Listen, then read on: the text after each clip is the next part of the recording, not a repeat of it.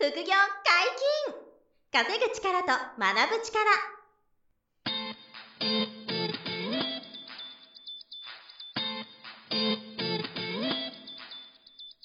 この番組は稼げるようになりたいを叶える副業アカデミーの提供でお送りいたします。副業アカデミーはあなたが副業で稼げる状態になることにコミットしたスクール。初級コースから上級コースまでさまざまなジャンルの副業ノウハウを学んでいただけます詳しくは副業アカデミーで検索くださいこんにちは、小林正弘です。山本博史です。よろしくお願いします。はい、よろしくお願いします。本日二人でお届けします。今日は何の話でしょうか？はい。不要な考えを捨てましょうという話をしたいと思います。んなるほど。これ、あの、きっかけがあってですね、はい。えー、2022年の今年の、えっと、春ぐらいにですね、はい。えー、50代の方、50代以上の方向けのイベントに、あの、僕がちょっとこう、ブース出したり、はい講演をしたりしたんですよ。はい。で、そこで、こう、50代以降の方にも、副業とか資産運用をしていただける価値が高いというかね、必要になってくるよっていうことで、情報をお伝えしていくっていうんで、僕が、あの、そのイベントに出てたんですけど、はい。で、僕が、あの、登壇してた、まあ、そのセミナールーム講演会場があってですね、うんそこで僕が、まあ、話したんですが、はい。その、えっと、あと、あ、前か、僕の前の番で、うん。あの、臼井シンシアさんっていうはい女。性の方が、はい。あの、お話をさされてたんですよ。はい。で、僕その後自分の番だったんで、うんあの、お話聞いてたんですよね、後ろはいの方で。。はい。で、したらすごく、あ、そうだよなって共感できるお話を、あん。の、たくさんされてたんですね。その中に、このはい。不要な考えを捨てましょうっていう話があってで、あの、すごく重要だなと思ったんで、まあ、その話を皆さんに今日ちょっと展開しつつ、はい。共有させてもらいながら、ちょっとプラスで重要なこともあるので、あの、そそこは僕の方でも味付けできたらなというところで、はいはいはいはいはい。はいで、この薄いシーシャさんっていう方は、はい。あの、書籍も出されてるんで、よはいければ、あの、本とか SNS 見ていただければと思うんですけど、はい。もともとパートとかされてたんですけど、うん。えっと、外資系のホテルにあの転職をして、はい。で、あっという間にこう、上り詰めて、はい。えーで、えっと、コロナでその後リストラとかされたんですけど、はい。2021年に、おそらく外資系のホテルの日本社長はい。に、あの、抜擢されて、すごっあの、え日本支社長みたいな、そこまで行って、はいはいはいはい。あの、すごくこう、まあ、社会的にこう、結果を出した方で、うん、うんまあ、あの、専業主婦というお立場でもあったっていう方で、はい。あの、いわゆる50代以降のあの方々に、すごくこう、なんていうんですかね、憧れられている存在といいますかうんうんうんうん、そういう方なんですよ、薄はい井シンシアさん。ははい。い。で、あの、すごくこう、優しいイメージなのかなと思って、その、講演を待ってたんですけど、はい。あの、聞いてみたらね、結構、あの、強めの発信をされてて で、それが、あの、でもはいはいはい、本質的だなと思ったんで、うんうん。あの、ちょっとその辺の共有を今日はしたいなと思っているんですけど、はい。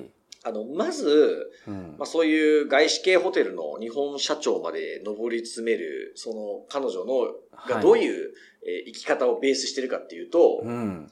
あの、嫌なことに毎日立ち向かって、うん。えー打ち勝つことで自信が手に入りますって。なるほど。まずこうやって言っててはい。ですね、おっしゃってて。で、はい僕がいつも自分のためになる嫌なことに向き合おうって言ってるじゃないですか。もう全く同じことを、あの、おっしゃってて。はい。で、こう、毎日嫌なことがあると。うん。うんで、そこに、こう、立ち向かえないから、あの、ダメなんだと。はい。でそこにもう立ち向かって毎日自分に勝つっていうことで、うんあの、自分に対する自信が生まれてくるのようんっていう話を、もうその講演の方ところでかなりバーンと言ってまして。はいはいはい。はい。で、まあ、これって簡単なことじゃないんですけど、すごい重要な話だなと思ってて。じゃあどうしたら、その嫌なことに毎日立ち向かえるようになるのかっていうところで、はい。あの、いろんな考え方をおっしゃってたんですけど、うん。特に印象的だったのが今日のテーマである、あの、不要な考えを捨てましょうっていう。ん話なんですね。はい。で、じゃあ何が不要かが重要じゃないですか。そこですね。はいはいはい。えーで、これが結構ね、予想を超えるようなことをおっしゃっててう、んうんうんちょっと今いくつか例を言うんですけど、はい。あの自分の情熱に従おうってよく言われたりとか、はい。あと好きなことやりたいことをやっていこうよっていう話とか、あとは、正社員で安定しようね、したいっていうこととか、はい。あの、資格取ろうとか、うん。ね今4つ言いましたけど、はい。これよくあるあのメッセージなんです。メメッセージだったり、一般的な思いなんですけど、はい。あの、すべて無駄だって言ってました。すごいですね。無駄って言ってたんですよ。えーみたいな。だからもう会場としてはもう、こう、ざわざわみたいな。ああ、む無駄なんだみたいなぐらいの空気だったんですよ。で。あの、多分あえて極端に言ってらっしゃると思うんですけど、うん情熱に従ってちゃダメとか、はい。好きなことやりたいことをやりたいとか言ってたらダメ。とかうんうん正社員になったりで、まあ資格取ってとか、うん。そんなありがちなことでもう全然無駄みたいな、はいはいはい。うんことを言ってて、じゃあうん何を言いたいかっていうと、はい。あのー世の中に求められてることに合わせていかなきゃいけないっていうベースがあるそうなんですよう。なるほどなるほど。で、それ以外は全部無駄だって言ってるんですよね。うん。だから自分がやりたいことじゃなくて、世の中で求められてることをやりなさいってことですね。そうなんです。うんうんなんで自分がやりたいことっていうのはさっきの情熱がたぎるとか、はい。好きなことやりたいこと、ワクワクみたいな、うんなるじゃないですか。あと安定志向、安定したいとか。はいはいはいはい。で、これが、あの、自分本位すぎて世の中に求められてないと、うん。これは無駄だって言ってるんなるほですよね。どなるほど。はいはいはいはい。うんだから、あ、そうだよなと思ってて、うん。で、この世の中に求められていることっていうのを別の表現されてたんですけど、はい。えっと、自分は、あの、労働市場の商品だと思いなさいって言ってたんですよ。うーんだ結構これも、なるほど。そう、なんつうんですか、ドライな言い方じゃないですか、商品と思えなみたいな。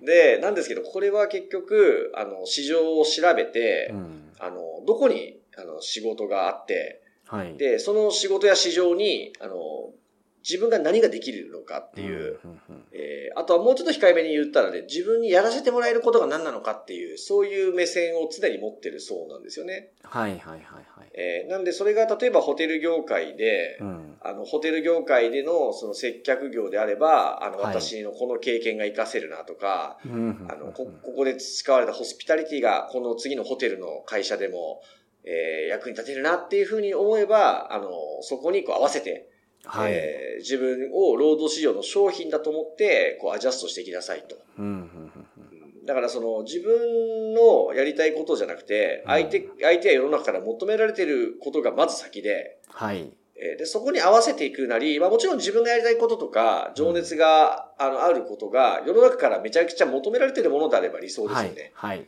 そうですよね。自分のしたいことと求められてることが合致してれば、そうそのまま突き進んでいけばいいんですけどそう、はい突き進んでいけばいいんで、一番理想ですけど、はい。あの、得てして全部が全部そうじゃないっていうことだったんですよね。うん、あの時には自分がやりたいこととか、そのワクワクする、情熱たぎるものが世の中に求められてないものだったり、うんあの、まだ捉えられない。まだそれが早すぎるっていうこともあると思うんですよ。はいはいはいはい。えーそうした時は、そこで自分のエゴをご利用ししてやろうとしても結果は出ない。評価はされないので、うんじゃあ今の市場やトレンドに求められているものは何なんだろうと。自分はそこで何ができるんだろう。何をやらさせてもらえるんだろうって思うことが、まず先だと。なるほど。うん、で、そういう知ってほしいし、そ、その目線で、あの、自分の限界を考えてみるといいよっていう話があって、うーんあその考え方でやるとですよね、なんかその、組織の上に登っていけなさそうなんですけどけどこの方はそのうん、うん、やり方でうん。すごく組織のトップまで上り詰めていかれてるんですね。そう、あ、なので、その会社とか業界とか市場に求められていることをやれる人間なので、はあ成果が出て評価されて、あの、むしろ昇進は早いんですよね、この方は。は。あはあはそう。だから出世しやすいっていう話をされてましたね。なるほど。あそうか、なるほど。そうそうですね。会社に求められていることが分かればそれを実直にやる。そういうことです。市場はいが求められていることがあればそれを実直にやるってことをやっていれば評価されやすい。そう結局そこに、うん、なるほど。そうそうそう、多少自己犠牲があってもいいっていうぐらいの話でしたよね。はいはいはいはい、自分のやりたいことなんかは無駄だから、一旦、その、あの、業界や会社に求められることを自分が徹底して、はい嫌なことに立ち向かってやっていけば、うんうんうんうん結局結果が出たり認められて、自分の自信になると。なるほど。で、まあ、その後にやりたいことやればいいんじゃないみたいなね、ことだったんで、うんうんうんあの、まあ、確かにステップとしてはそういうマインド必要だよなって、僕もやっぱり共感するところがちょっと多かったんですよ。お多くて。はいはいはい。あもちろんその山本さんが感じるような違和感もわかるんですよね。あの、うん全部が全部そうかっていうふうな、ふうに思う方もリスナーさんにも多いかもしれないんですけど、はいはい。ただ、やっぱり、あの、結果出してる人って、うんあの、そういう時期があるんですよね。その、はいはいはい自分がやりたいこと中よりは、うんその求められてるものとか、明らかにこれ来るよねっていうところ、うん自分が興味はないけど、絶対これ来るからこっちマジやっとこうみたいな。うんうん。いうふうに思っ、て、あの、ある意味、こう、なんていうんですかね、負の感情じゃないですけど、うんがあってもやり抜いてるっていう。はいはいはい。で、最後に自分に力がついてきたら、本当にやりたいことをやっていけばいいしうん、うんうんあの、選べるようになってくるんで、はい。なんで、あの、以前、このポッドキャストでずいぶん前だと思うんですけど、はい。あの、神田正則さんのうん。非常識な成功法則っていう本を取り上げたことが確かあったんですね。はいはい。すごく印象に残ってます。ああ、そう、山本さんそう印象に残ってくださっても嬉しいんですけど、はいあの本に書いてあるのって、はいまず自分の悪の力とか負の力みたいなものが、うん。あの最初の起爆剤になると。はい。あの、それを持って、あとはもう稼ぎたい、儲けたいとか、うんモテたいとか、うんそういったものもパワーにしていいんだっていう話が書はいいてあって。で、ぐーっと推し進めていって、うん。で、あの、後半になって自分の結果が出てきたら、あの、なんかこう、for you な気持ちとか、うん。えーあの、for, for me と for you っていう、そのはい。自分のためじゃなくて、うん。相手のためっていうことが、後からこう出てきて、うん。その、貢献があったり、ギブがあったりっていう順序なんだよっていう、うん。あの、話が、まああって、まあそこに少し通ずるところがあるなと思っていてですね、あの、なんかこう、結果が出るために、なんていうんですかね、こう、もう何でもやるし、といううん。か、あの、そういうマインドのもと、嫌なことにこう立ち向かってガーッと、フォーミーでガーッとやってった後にですね、あの、うんだんだんそのやっていくことの選択肢が増えていくっていうような、あの、ところでもあるなと思っていて、はいはいはいはいはい。はい。だからまあ、その、薄井紳士屋さんがおっしゃってたことって、あの、賛否あると思うんですけど、はい。なんかその、特に最初に圧倒的結果出すときには、あの、そういうこう、周りとか相手とかに合わせてしっかり、うん。あの自分をチューニングしてやり抜くみたいな、ああの時期があった方が、まあ結果が出やすいだろうなっていうふうに思ったという。なるほど。のが、あの、すごい印象的だったっていう話なんですけど、であの、もう一個ね、あの、限界の話をしてて、はい。あの、まあ、これもね、ある意味、聞こえ方によっては、あの、ネガティブになっちゃうんですけど、うんあの、自分の限界を知るっていう話が出てて、はいはいはいはい。あで、これもでもポジティブな意味でおっしゃってましたけど、うんあの、自分の限界を知るっていうのは、その、変えられる限界と、うん変えられない限界があるから、そこをはっきり、あの、認識しなさいっていう、はいはいはい。話をしていて、うん。で、えっ、と、変えられない限界っていうのは、あの、1日24時間しかないとか、はい。えーこういうのをね、なんか変えられない限界と捉えてるんですよね。まあ確かに誰にとっても時間っていうのは変わらないから、そうですねあの。、これは限界があるよねと。うん。で、ただ、あの、体力とかは、あの、自分のその限界は、変えられる限界だって言ってまして、はい。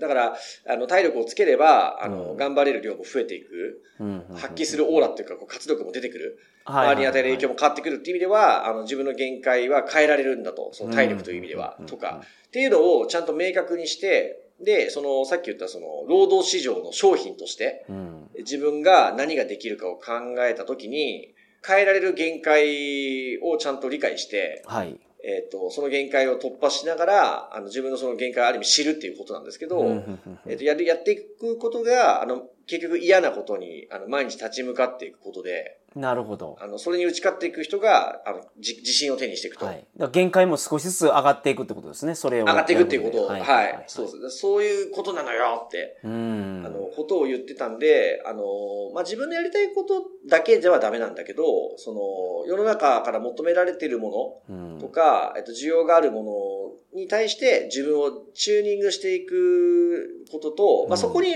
ワクワクとかやりたいことがあれば理想なんですけど、はいはいはい。まあ、それがないとしてもですよ、それがな、すぐ連リンクしなくても、あの、結果を出すために、うん自分がいい思いをするために、一旦、その、不要な考えは全て捨てて、うん。えー世の中に求められていることに対して、自分が全力で嫌なことに立ち向かっていくことが重要なのよ、みたいな。うん。ことをブワーっとおっしゃってたんですよね。だから、まあ、聞いてる方多分ね、面食らってましたけどね。あの、ちょっとツイッターの画像を見させていただきましたけど、なんか優しそうな、主婦って書かれてるんで、なんか優しそうな話をされるかと思い思いきや。そうなんですよね。なるほど。あの、すごいソフトな雰囲気は持たれてるんですけど、話してる内容はね、結構ストイックな、はいはいはあの、い。ことをおっしゃってて、はい。でも、それで、その外資系のホテルの、あの日本社長とかまでやっぱりなられててう、んあの、まあ、経済的にはもちろんね、成功されていて、はい。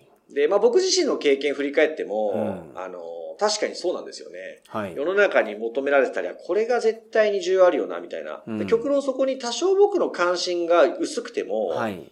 あの、そこに伸びしろがあったりすると、そっちに合わせていく。うん。そこにどっかワクワクがあるというか、で自分の本当の関心っていうのが、あの、あろうがなかろうが、あの、世の中にこう、受け入れられるものとか、プロサービスとか、あの、発信っていうのに、こう、む夢中になれると、やっぱり強いよなっていうか、うん。まあ、それはすごい感じたなっていうところで、うん。この臼井さんの話も、ある意味僕の中では、あの、整合性がつくというか、うんそうだよなってすごく思えたっていうことで。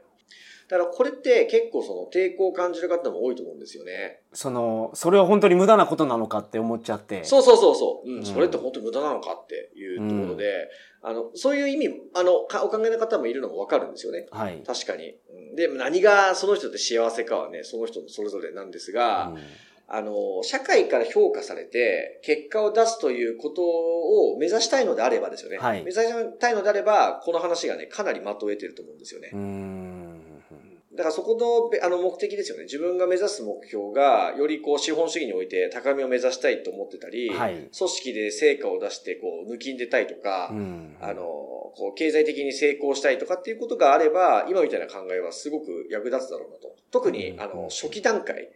あの、初期段階はすごくね、重要なんじゃないかなと思うんですよね。はい。はいで、えっと、だんだん自信がついたり、力が手に入ってきたら、あの、選択肢っていうのは増えてくるので、あの、変わってくることもあるでしょうけどね。はいはいはいはい。まあでもその辺が、こう、皆さんにも、これからなんかやろうと思ってる方にはう、ん参考になるんじゃないかなと思って、ちょっとこの話をね、させていただいたっていう次第なんですけなるほどね。ど。だから、副業を例えば今から始めようっていう方は、うん結構この考えを大事にして、うん。あの、市場に求められていることは何なのかっていうのを、すごい、すごい大事です。はいはい。はい。だから、例えば、インターネット物販なんかもそうですよ。自分が欲しいとか売れるっしょって思うことよりも、世の中で売れてるものをリサーチするんですよ。